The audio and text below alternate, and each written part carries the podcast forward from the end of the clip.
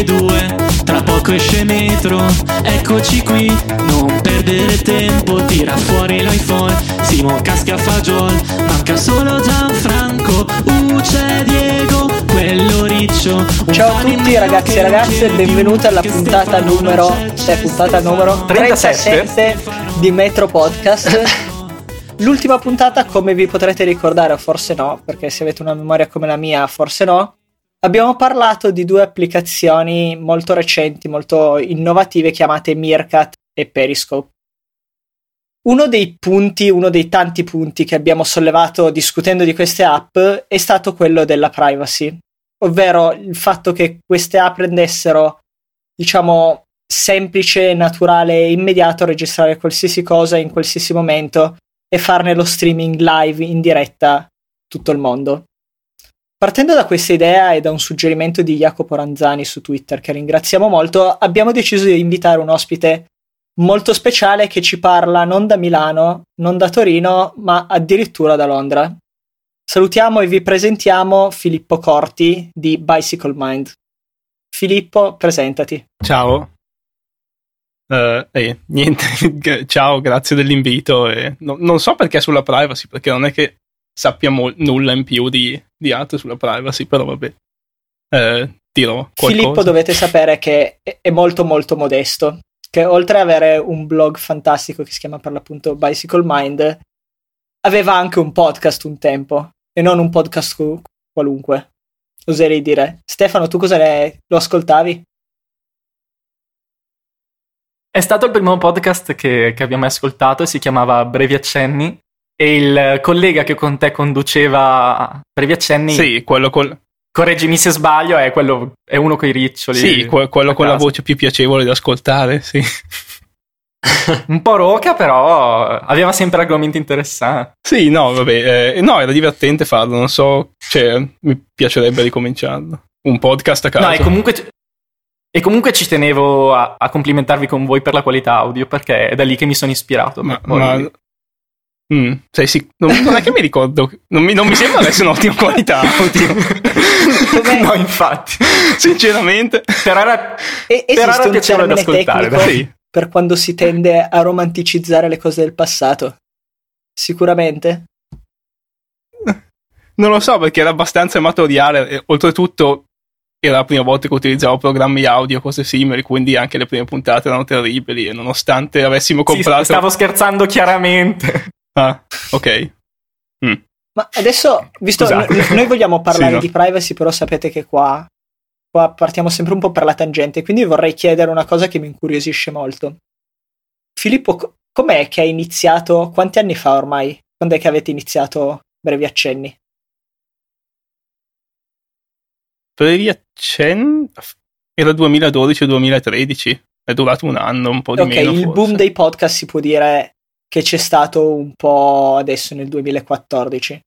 Soprattutto in Italia, com'è che vi è venuto in mente nel 2012 di fare un podcast?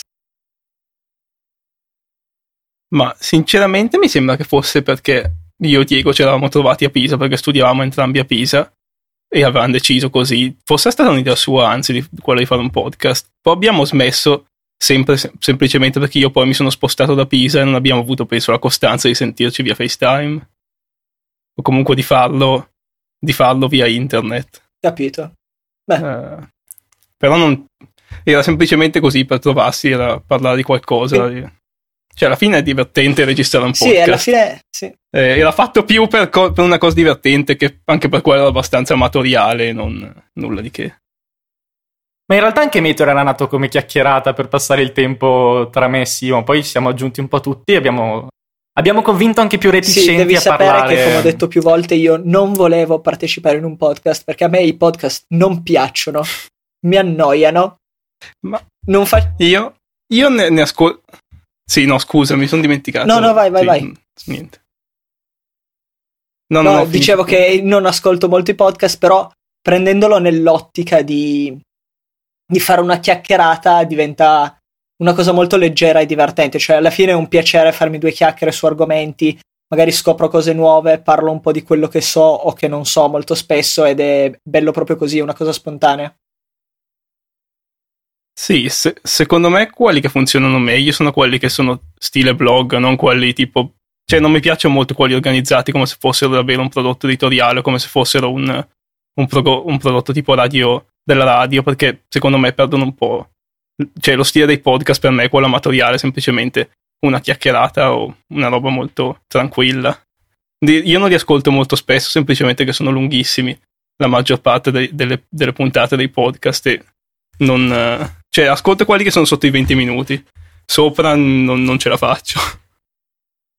Ci hai fregato Caspita, per ci 10 hai minuti fregato per perché 10 minuti. Anche noi la pensiamo allo stesso modo e infatti cerchiamo solitamente, poi ovviamente si sfora un po' di meno, un po' di più, di tenere le nostre puntate intorno ai 30 minuti, che alla fine è un... eh, un- No, beh, ma già quello va bene. Diciamo che ce ne sono alcuni, alcuni che sono un'ora e mezza, due ore.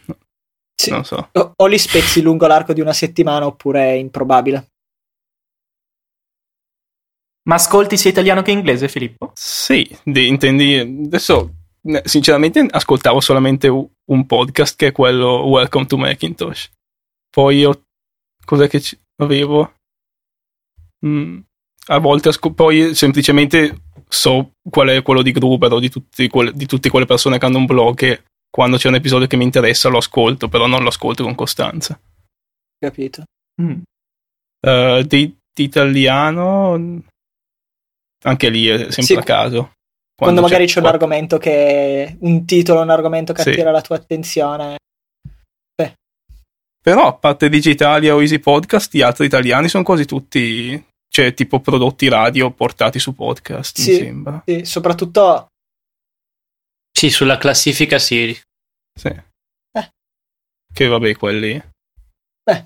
Torniamo, torniamo adesso che abbiamo parlato un po' dei, dei podcast, torniamo a prendere un, un po' le fila di- dell'argomento iniziale, ovvero la privacy. Io quando penso a privacy in questi ultimi tempi, non lo so perché, ma mi viene da pensare a Google, che allo stesso tempo la gente che più mi preoccupa e a cui però sono più legato ovvero il lavoro di Google, quello con cui fai soldi e vendere i miei dati alla fine.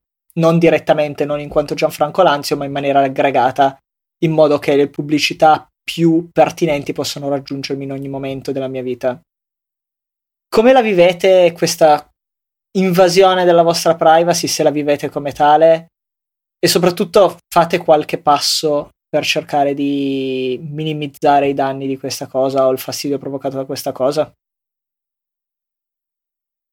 Prima di rispondere, ragazzi, vi propongo una cosa che ho visto al volo.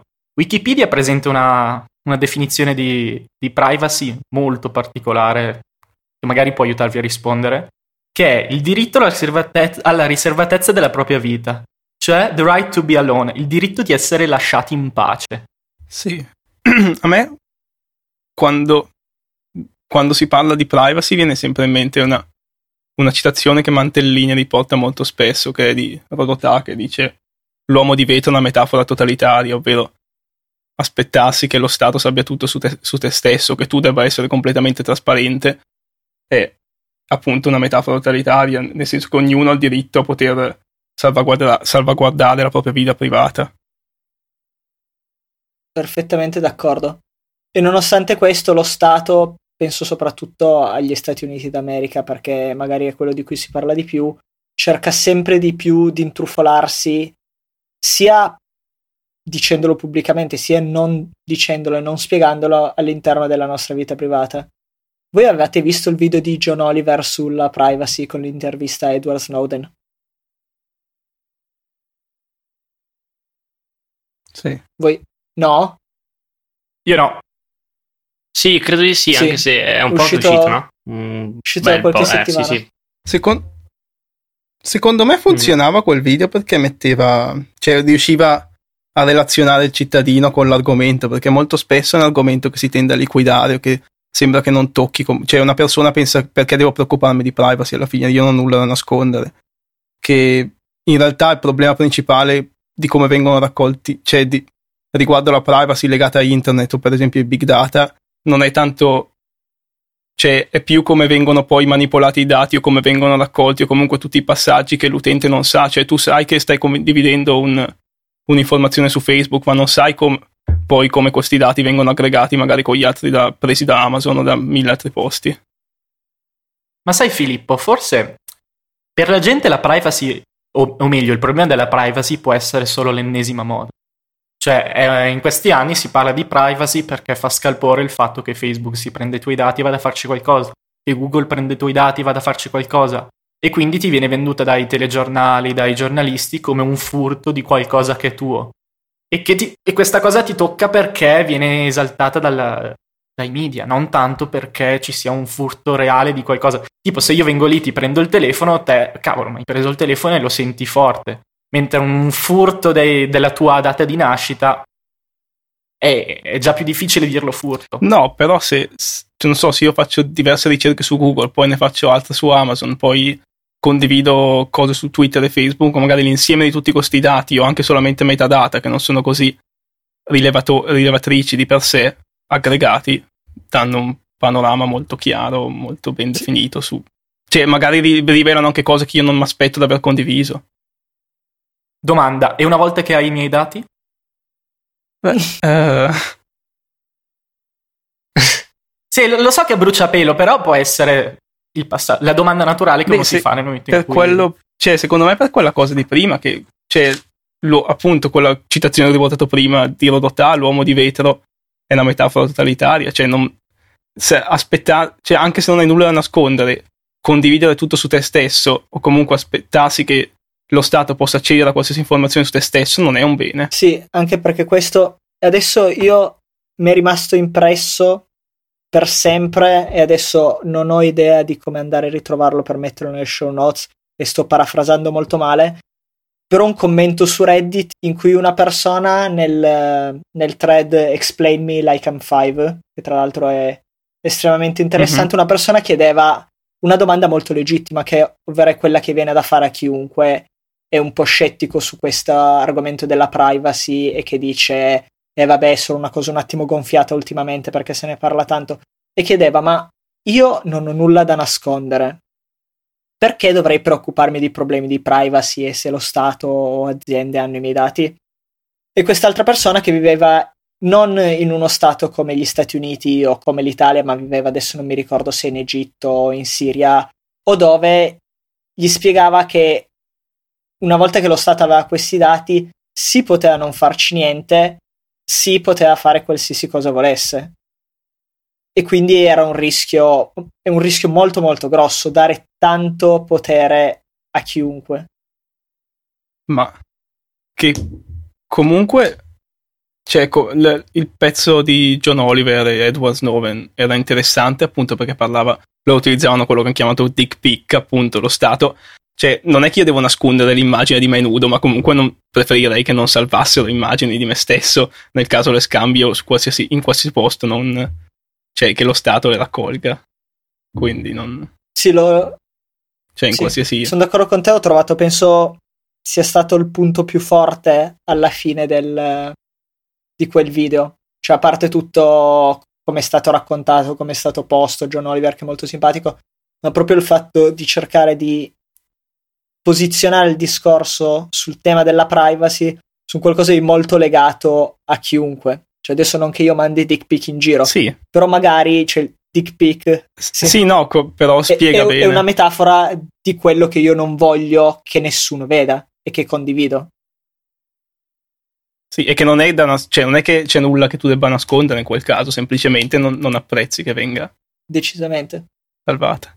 E dal momento che molte delle aziende di cui utilizziamo i servizi. Vai. Aspetta solo, solo un secondo, Gian, scusa se ti interrompo, ma ho avuto un lampo. Ma quindi il, il, concetto di privacy va a pari passo col concetto di pudore in questo caso? No. Risponde Gianfranco. No, non ho capito la tua domanda, però ti risponderei di no. Cioè, non è che io non.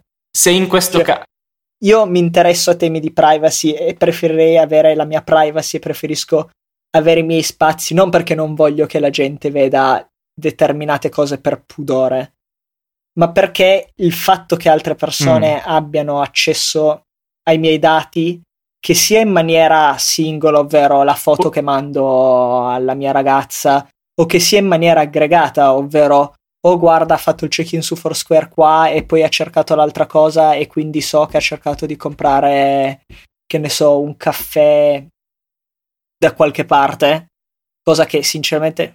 Dimmi. Ma perché può, perché può arrecarti danno o per, tua, o per un tuo ideale? Entrambi. Sia perché penso che... Ecco, no, secondo... Vai. No, dico, secondo me perché può... Cre- cioè, tu dai praticamente... Cioè, il problema che dovrebbero fare con la privacy mai non è, è trovare un bilancio fra dare il minimo di dati necessari per, per appunto per tutti i servizi che vuoi e un massimo di dati che possono però essere raccolti perché comunque magari uno non, cioè, secondo me è proprio l'aggregazione di tutti i dati che, uno, che vengono raccolti che può creare problemi. Ma visto singolarmente, uno pensa, vabbè, solamente la mia data di nascita, vabbè, solamente un, un tweet o cose simili, non rivela nulla su di me. Ma è, è, è l'aggregamento è, di tutto questo che semmai rivela cose che nemmeno immagini all'inizio, non so. Sì, tra l'altro, a proposito di questo, avevo visto un video che assolutamente non troverò mai, però se la riesco a trovarlo poi lo metterò nelle show note. Su come che... ritrovare la roba che perdiamo online, eh? eh esatto, sì, sarebbe interessante. e, ehm, appunto parlava di eh, come piccolissimi dati, piccolissime informazioni, come stava dicendo appunto Filippo, poi radunate insieme eh, tutte quante eh, da uno stesso grande mh, mm, non so, dello stesso servizio, come può essere Google, come può essere Facebook, o addirittura messi insieme, addirittura potrebbero dare un, un ritratto di una persona che eh, è fedelissimo a, a, alla descrizione che si darebbe di una persona che la conosci benissimo, quindi che interessi, eh, dettagli che solo i familiari o comunque amici stretti conoscono, quindi comunque anche solamente acquisti, ricerche online, eh, mi piace, gusti personali, cose del genere, possono veramente dare mm, una... Def- descriverti digitalmente, quindi tu sei quella, quell'insieme di dati e Ma... da chiunque può, ovviamente chiunque abbia accesso può risalire a, te stesso, alla tua, alla tua persona. Ma... Obiezione Simo, uno online è veramente quello che è? Non può darsi che una persona online si comporti in maniera no. diversa da quello mm. che è veramente nella vita eh, reale? Sì. Vai, vai, vai pure. No, no, vai, vai te, poi dico. Cioè. Eh, no, dicevo, secondo me ha senso, nel senso se tu la prendi dal punto di vista di Facebook, di quello che condividi, magari lo stato, però delle ricerche personali o comunque quello che vai a guardare tu sul tuo computer, eh, pensando comunque di, di, di fare una ricerca normalissima perché ti serve quella cosa, alla fine sei tu, cioè non è che se tu fai una ricerca di eh, i posti da visitare a Barcellona lo fai per qualche motivo che non sia perché ti interessa vedere quello alla fine. Sì, no, io avevo in mente i leoni da tastiera. Mm. Vai Filippo. Cioè, secondo me, io non mi ricordo, adesso a proposito di articoli che non mi ricordo dove erano, comunque un esempio che fanno spesso è tipo uno si mette a ricercare qualcosa, come, che ne so, come si costruisce una bomba su Google e lo sta facendo con l'obiettivo magari di scrivere un romanzo in cui un personaggio costruisce una bomba, ma l'algoritmo mica va a sapere questa cosa. Quindi potenzialmente uno ti scheda, ok, questo qua perché sta cercando queste cose. E sono problemi simili. Poi, nel senso, nel modo in cui lo Stato può utilizzarli in maniera che, che torni a suo vantaggio contro i cittadini, ad esempio, c'era un articolo recentemente che si chiedeva se la Cina sta utilizzando i big data come strumento di controllo e faceva vedere, com- mi sembra che dicessero proprio che un funzionario si lamentava del fatto che eh, praticamente nel, nel, 2009 nella provincia di Xinjiang o come si pronunci non lo so avevano tolto internet per una serie di proteste e adesso a distanza di anni si pentono di questa cosa perché a, di- a differenza delle altre regioni non sanno bene cosa succede lì o non riescono bene a tenerla sotto controllo perché si sono persi tantissimi dati che avrebbero potuto scambiarsi via, inter- via internet ai cittadini.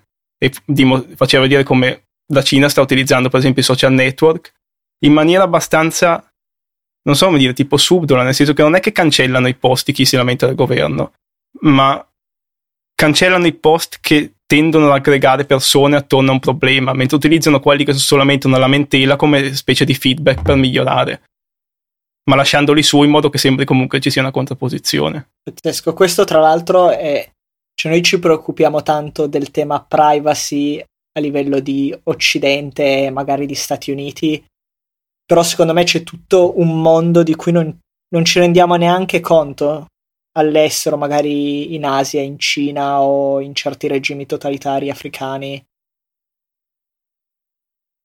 E non è. cioè, abbiamo una visione. Questo è poi un discorso molto generale. Abbiamo una visione veramente incompleta delle cose. Tra l'altro, adesso ho ritrovato una cosa su Reddit che faceva un esempio, non è assolutamente quello di cui parlavo prima, però spiegava come il fatto, uno dei tanti problemi della privacy è che lo Stato, per dire, se ha intenzioni malevole nel confronto dei cittadini, cosa che ovviamente non si spera mai, però non si può dare per scontato che non sia così, soprattutto in regimi totalitari. Volendo, avendo accesso a tutta questa serie di informazioni, sia singole che aggregate, può fare una selezione di come si dice di commenti, di messaggi, di foto, di ricerche, di posizioni per tirar fuori dal contesto questi dati e dargli un, un altro aspetto. Ovvero l'esempio che tu facevi della ricerca per- della bomba. Sì, eh, perché poi comunque alla fine c'è un- c'era un ottimo articolo poi tempo fa che si intitolava Ai Weiwei sta vivendo nel nostro futuro. Eh, Ai Weiwei è quell'artista cinese, non so se No. lo conoscete. Eh, che, che era stato, eh, non cioè comunque abbastanza famoso in Occidente ed, ed adesso vive praticamente sotto sorveglianza del governo cinese perché vabbè le sue opere diciamo sono una specie di critica al governo cinese. E che appunto vive sotto sorveglianza 24 ore su 24 e in, era interessante che vedere come più o meno eludeva questa sorveglianza rendendosi automaticamente sorvegliato tramite i social network, quindi pubblicando di tu- tutto e di più su Twitter, Facebook e vari posti. E era interessante perché poi parlava di come lo scopo alla fine di, di raccogliere tutti questi dati sia predire comunque quello che il cittadino sta per fare, o comunque immaginare quali sono i prossimi passi, non semplicemente osservare così. Cioè Minority Report. Eh, c'è un modo adesso no- c'è Sì, tra l'altro, eh, appunto, comunque condividendo tantissime informazioni su internet eh, e in un plausibile futuro, anche a distanza di diversi anni, una stessa informazione presa fuori dal contesto eh, può essere sì dannosa a un individuo, nonostante magari questo la condivida mh, eh, senza pensarci o comunque anche solamente in un contesto totalmente diverso. Eh, per esempio, pensiamo a un'estremizzazione anche abbastanza improbabile, ma eh, per quanto riguarda un, un regime totalitario anche in Occidente, eh, come è successo comunque anche nel, nel XX secolo, nel Novecento, una, una campagna comunque politica o comunque di, di, par- di una parte politica può essere eh, presa anche da post su social network, ricerche online, quindi comunque in un certo senso smaschera quelle che sono le tue, le tue, cioè le tue parti politiche o non lo so, sociali, cose del genere. Quindi, comunque, per te può essere un'informazione stupida mettere il like a Beppe Grillo, ma fra vent'anni potrebbe essere, non so, il nuovo campo Sì. di concentramento. Eh, sì, ma Ma sì, era, era- era appunto Sì, un'estremizzazione, rende, ma rende molto bene l'idea così- di quale può essere la problematica. sì, sì. esatto. E detto tutto questo, cioè noi o- online Sì. ci... no, c'è vai. anche un... No, c'è anche un problema poi di come comunque cioè i big data per- utilizzati per predire anche cosa cioè per, per organizzare meglio uno stato così come sembra che magari voglia fare la Cina di cioè che alla fine i big data tendono comunque a enfatizzare i non so come dire le, le, le persone, cioè non tengono conto delle minoranze, perché comunque più dati hai, più comunque emerge un, un profilo di- delle persone su cui puoi raccogliere più dati, ma quelle, che- quelle su cui non riesci a raccogliere i dati o comunque ne hai pochi tendono qu- quasi ad essere ignorate. Quello non dipende da un po' dal metodo in cui poi si raccolgono quei dati.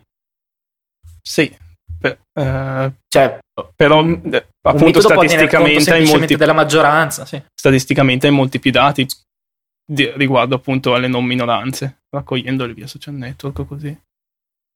Ma magari mi sbaglio, però avere più dati non è sintomo semplicemente di andare a ricercare la maggioranza, ma ci può essere chi invece è interessato alla long tail o alla minoranza e quindi fa una ricerca specifica su qual è un dato valore per una minoranza. Sì, no, non so, cioè, non è che sia. Cioè, non, non so, era semplicemente. Sì, no, no, no, sono non- non- Avere tanti dati non, non nasconde per forza il fatto che si possono andare a ricercare le minoranze, non solamente e banalmente le maggioranze. Tutto qua.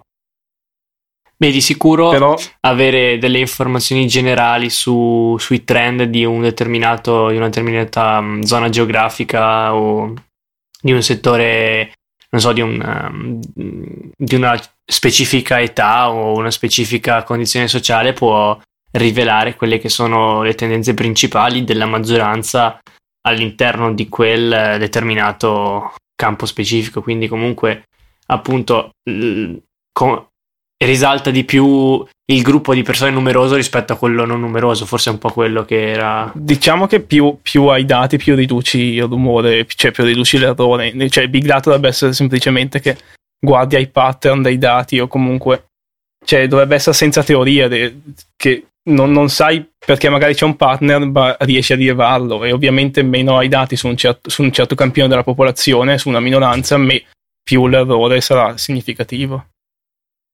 Sì, di sicuro riesci a legare due, magari due cose che altrimenti non avresti idea di come mai.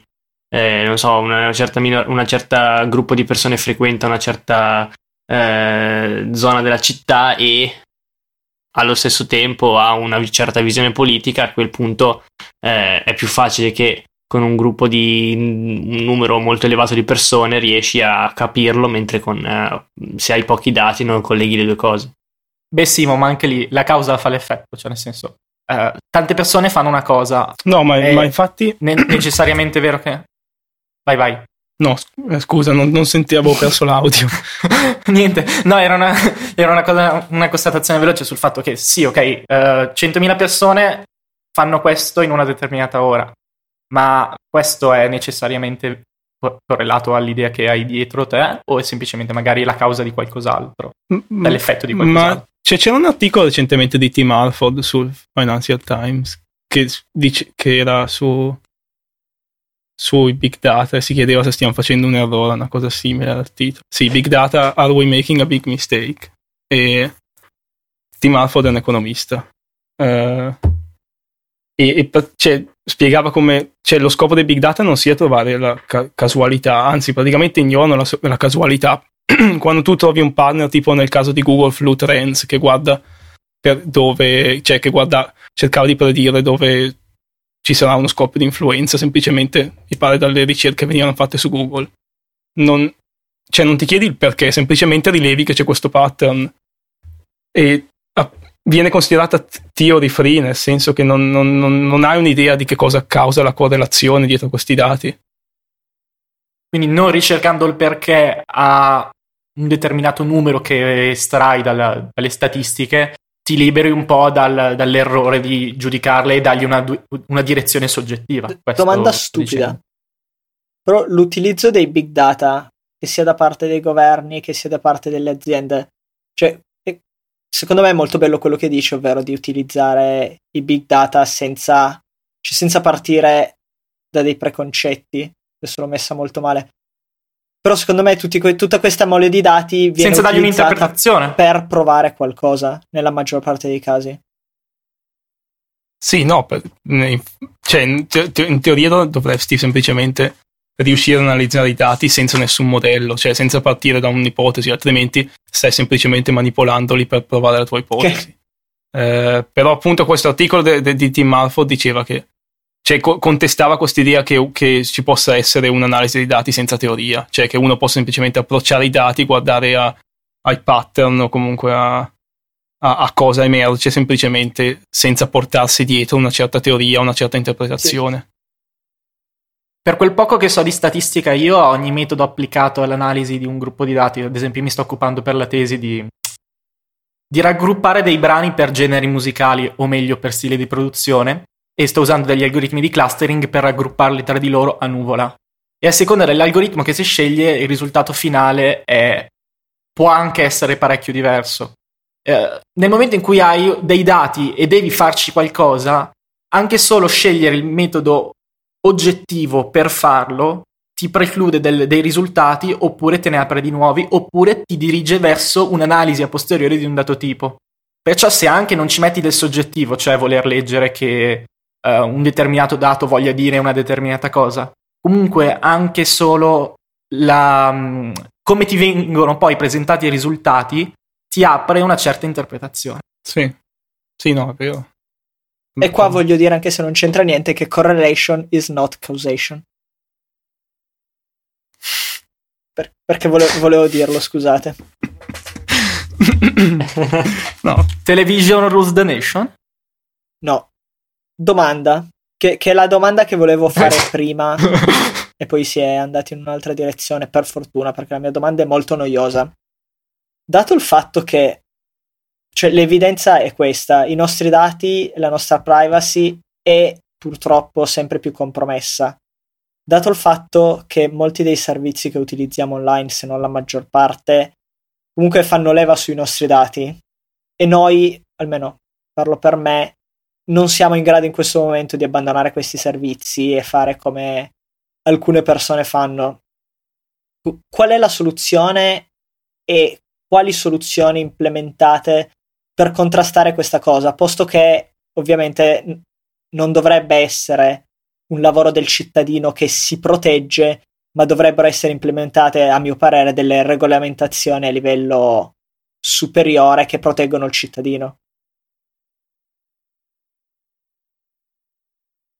Cioè, prendo per esempio, tu, Filippo, parlavi di DuckDuckGo.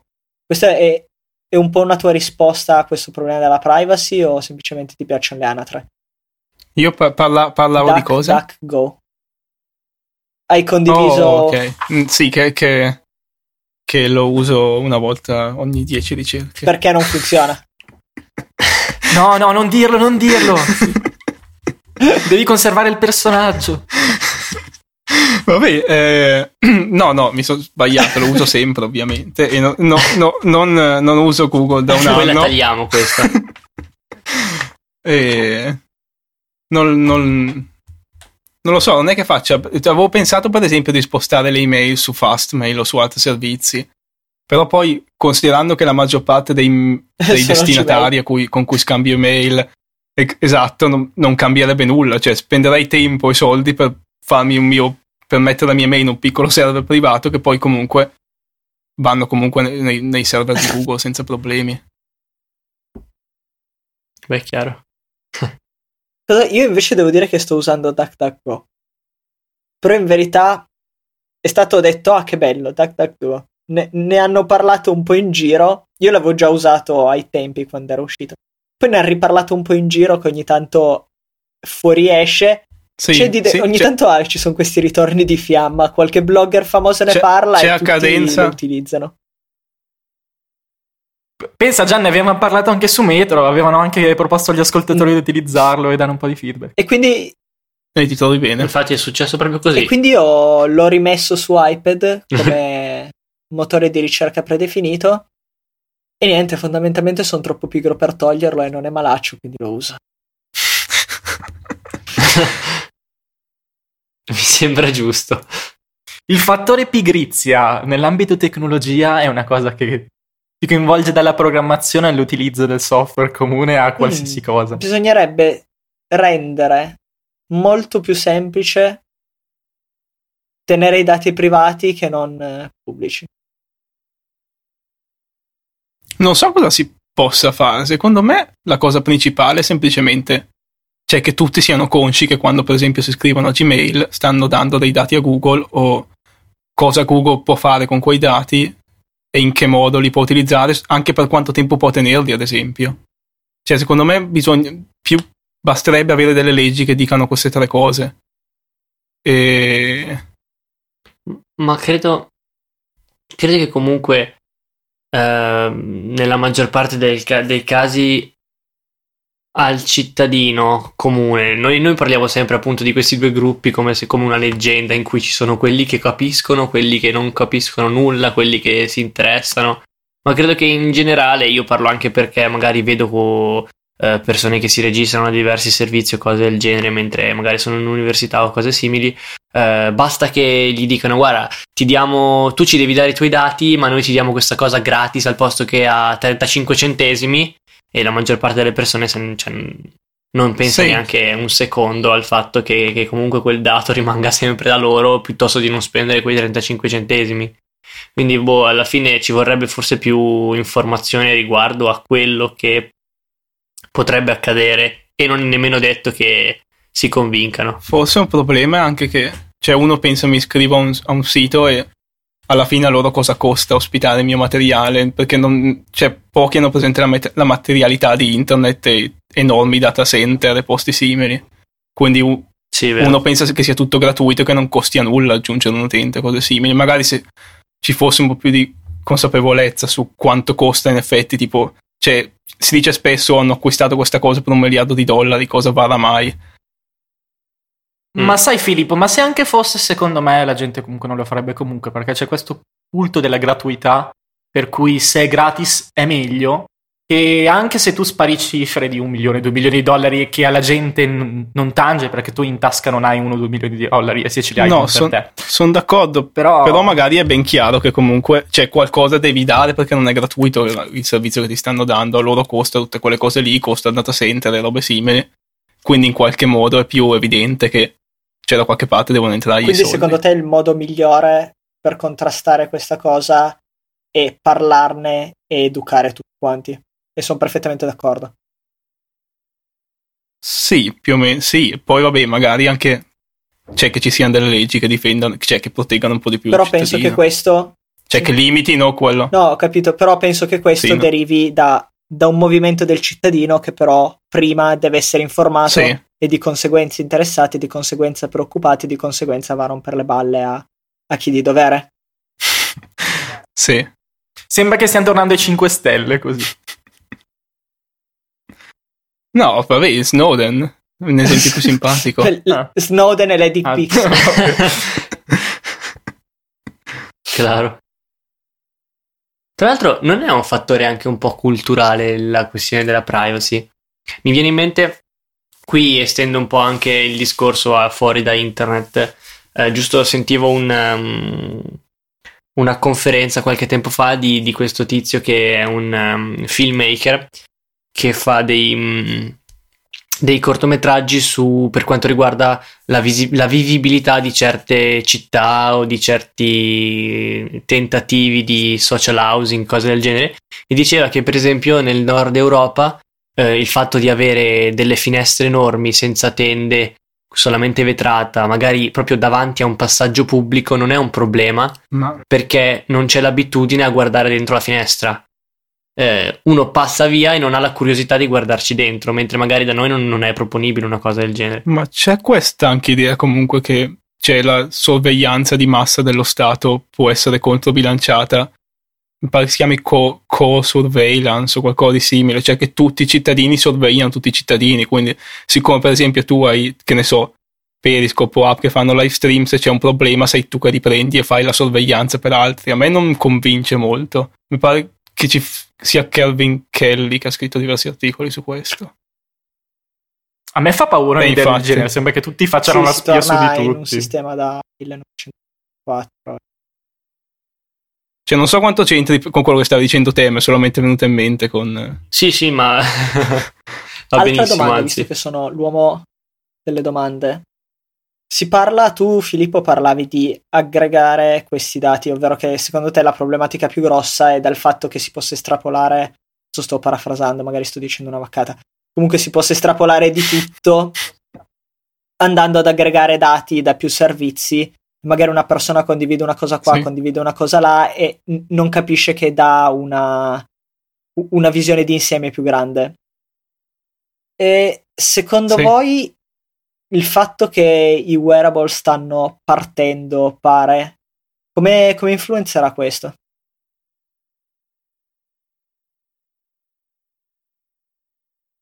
Mm. è, stanno partendo.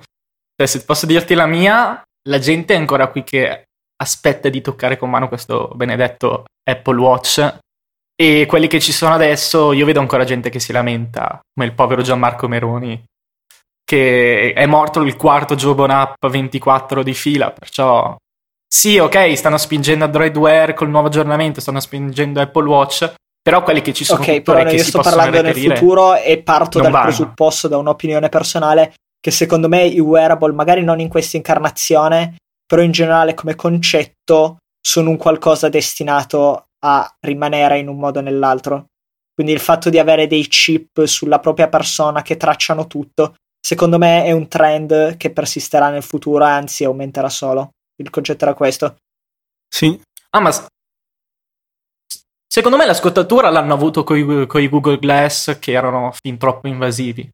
E mentre con la raccolta dati, ad esempio sul Job on App, raccolgono i passi, il peso, dati di questo genere, che sì, possono essere sensibili, ma fino a un certo punto. E io Bisogna vedere Aspetta, quanti stai, dati verranno raccolti con Apple, con. Apple Watch. Vai, vai. No, io, io per esempio avevo un Fitbit. Eh, io trovo i wearable il problema opposto di vero, che secondo me non, non- non- non fanno, cioè mi dicono quanti passi ho fatto, ma non, non è che analizzano molto mi- o mi, mi dicono qualcosa che mi aiuti a parte presentarmi i dati. Se non altro questo era il Fitbit che, fra parentesi, ho pure venduto perché non mi faceva esport- cioè avevo visto che sul sito non potevo esportare i dati se non pagavo 59 dollari l'anno, una cosa simile, e poi le vendevano anche alle aziende, cose simili, quindi quando Ragionevole, devo dire. sì, infatti, dopo, quindi quella- dopo quella cosa lì io l'avevo messo su eBay e me ne ero rivelato del Fitbit e lo, lo sconsiglio vivamente a chiunque. Ma adesso c'è quell'applicazione, un attimo che la recupero, quello con eh, il disegnino della foglia verde. Eh, quella è bella. che vuole essere l'interazione in finta chat con adesso recupero il nome L- dell'applicazione eh, L'Arc. Penso. Lark bravissimo ok vuole essere l'interazione utente essere una specie di intelligenza artificiale con cui dialoghi Ma io, io la sto usando e funziona molto bene. Sinceramente la uso per, eh, per il sonno, cioè per tenere traccia di quanto dormo, perché mi interessa semplicemente sapere le ore e automaticamente, essendo l'iPhone la prima cosa che tocco, è l'ultima che, cioè l'ultima cosa che tocco, è la prima che prendo in mano la mattina, mm, sì quell'idea è molto carina riesce a tenere in, una- in maniera abbastanza accurata il tempo che ho dormito, cose simili. E anche i passi alla fine, se sto seduto per un tot di tempo, invia notifiche del tipo non hai camminato molto rispetto a ieri, hai camminato di più rispetto a settimana scorsa, la tua settimana è più attiva. Cioè, rispetto ad altri che ho provato, eh, mi- ma- raccoglie meno dati, magari apparentemente, ma li analizza di più, dà più cose utili.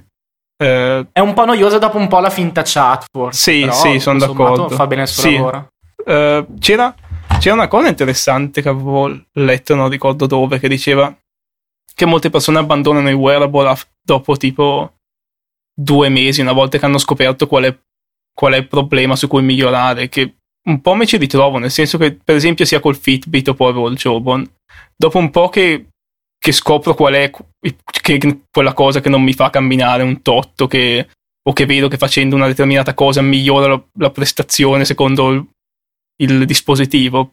Poi dopo diventa, cioè de- deve evolversi il, il- il software allo stesso tempo, perché se no diventa inutile, perché una volta che ho riparato quella cosa non, non mi serve più sapere ogni giorno i passi che faccio, cose simili. Questo articolo diceva che il, il wearable, cioè che, che la maggior parte degli utenti di wearable li abbandonano dopo due mesi per questa ragione. come contare le calorie dei pasti abitudinari dopo un po' ti fai l'occhio di quello Eh, che mangi sai più o meno le quantità sì. e le cose diceva Diego anche che dopo, dopo tre mesi, quattro mesi, sei mesi che conti i passi ti sorge sempre la domanda del ma a cosa serve esattamente contare i passi? E quando ti accorgi che il, il numero dei passi, vuoi per una ragione o per l'altra, non corrisponde esattamente a una, una tua situazione di benessere, o lo tieni ancora al giovane, ad esempio, per, per la funzione della sveglia, se va, quando va, oppure la lasci un po' lì o lo rivendi. Sì. E secondo me siamo semplicemente. Io sono un, un forte sostenitore della categoria dei wearable. Secondo me siamo semplicemente indietro e ci sono ancora abbastanza pochi dati e ci sono ancora modelli di interazione che non funzionano. Secondo me nel futuro con più dati, più sensori potranno essere utili sia da un punto di vista del fitness sia da altri punti di vista. In questo momento sì, a me piacciono perché mi, mi gasa tantissimo sapere che ho camminato 20.000 passi e ho dormito Eh, ma- 18 ore di fila. 40.000. An- anche, anche a me piacciono molto, ma per la stessa ragione per cui tipo Felton fa ogni anno il suo report annuale, cioè inutilmente perché mi piace vedere il dato che aumenta, il grafichino che mi disegnano e dico oh, carino. Però in realtà al momento non è che mi siano particolarmente utili. E quindi non pongo neanche nessun grosso pericolo dal punto di vista della privacy. non te ne puoi fare nulla tu, non se ne può fare nulla nessuno, diciamo. Ma anche perché ne- se ne trova veramente un vantaggio sulla salute, a parte la motivazione. Secondo, cioè, secondo... Io penso, non, non so come rispondere a questa domanda, però, cioè, sinceramente, non ho, Fantastico. però secondo me,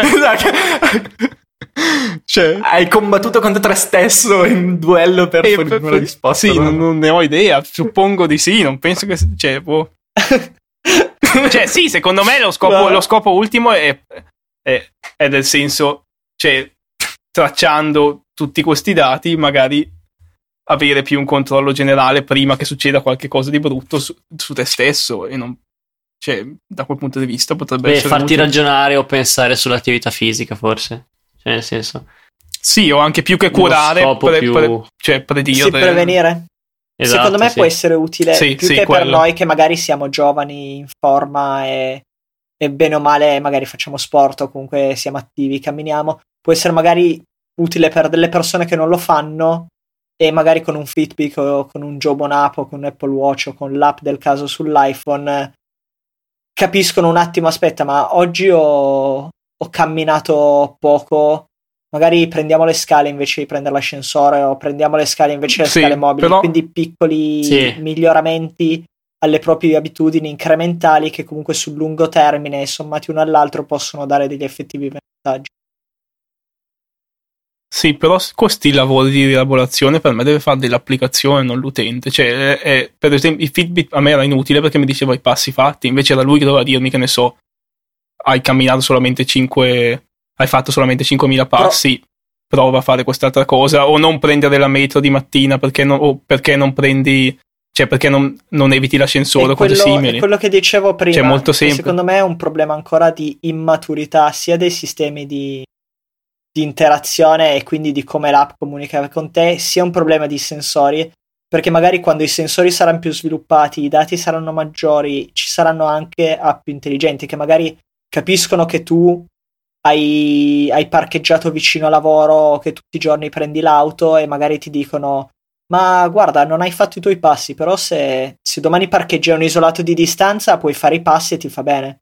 Cioè, in quel senso, secondo me, quando D- Dal quinto non vai giorno in non macchina, vai vai in direttamente a piedi, vai direttamente a piedi e, e secondo me in quel senso quando ci saranno, cioè, secondo me adesso è inutile perché è un mercato immaturo, cioè siamo semplicemente all'inizio. Ha delle potenzialità e secondo me si andrà in quella direzione. Sì, sono d'accordo. Quindi aspettiamo il Jobon App, però 27.000 che funziona e ti dà dei consigli intelligenti. Sì, quindi E- quando e le batterie durano, esatto, le batterie dureranno e le reti internet saranno più accessibili, probabilmente. Ma voi avete il Jobon app? Io ho avuto sia il primo che il 20 24. Io avevo ordinato il primo, non mi è mai stato spedito perché era quella volta che mi ha ritornato i due anni. Fantastico. Po- poi ho ordinato, sì, quello lì 24, ma sinceramente dopo sei mesi non, non è che mi piaccia molto. Cioè si rovina, Idem. si Io rovina non- facilmente. cioè, non lo metto più. Sì, neanche io. Io invece continuo ad usarlo, ne ho cambiati ovviamente un paio, però continuo ad usarlo e mi, mi sta simpatico. Beh, sei forse quello del gruppo di quelli che l'avevano L'ultima comprato volta un che fa, parlato in una in estate puntata. che Che abbiamo fatto questo discorso dopo due settimane mi si è spaccato, quindi Simone fai molta attenzione. fantastico. Io attualmente sto usando l'applicazione di Whitings, quella HealthMate, che mi sembra molto carina. Che poi ho collegato alla bilancia, alla Smart Scale, quella che... La bilancia fighissima che conta anche la percentuale di Eh, quella, quella mi piacerebbe. Anche se peso sempre uguale. Beh, tanto Gian massa grassa, esatto. Anche se peso non sempre uguale mi piacerebbe. Troppi... Anche Va se bene, non funziona, ragazzi. quella non ti accorgi. Cioè, al posto di cambiarla, la lasci lì così. Non lo so. Filippo, vu- vuoi Ah, questo noi ci stiamo sì. avviando secondo me a naturale conclusione. Perché quando si inizia a parlare Sì. di grasso, di, di dimagrezza, di, di device Sì. che si rompono, vuol dire che bisogna tirare le fila. C'è qualcosa che vuoi dirci ancora in eh, conclusione? Mm. Mm, no, Qual è la tua pizza preferita? eh, penso normale, pomodorini, rucola.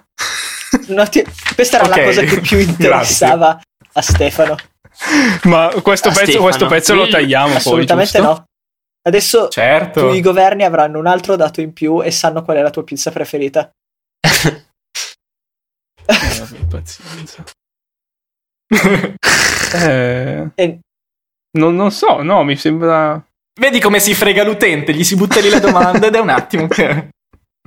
No, non, non penso, cioè mi sembra che abbiamo detto abbastanza un po' di cose. Non, eh, non ha- cioè, Se vuoi darci la tua mail privata e il numero di telefono, così gli utenti ti possono contattare. Tanto non ci ascolta nessuno, quindi eh, ma, ma basta, fare, cioè, basta andare sul sito, c'è tutto praticamente.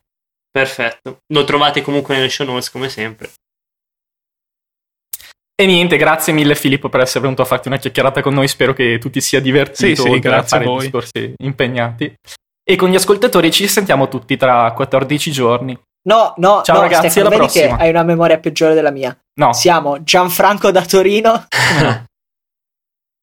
Ah, Ma, ma anche, anch'io devo Eh beh, farla sì. questa cosa. Sì, sì, devi farlo anche tu. Cavolo, mi sono... l'ho proposto io e mi sono dimenticato. Male. Va bene, Stefano Coletto da Milano. Perfetto. Simone Fagini da Varese. e Filippo Corti da Londra al momento. E Gianfranco Lanzio da... Torino, che l'ho già detto. Buona settimana a tutti e Ok, ci va- sentiamo tra due settimane. Ciao ragazzi. Ciao, Ciao. ciao, Ciao a grazie. tutti. Ciao.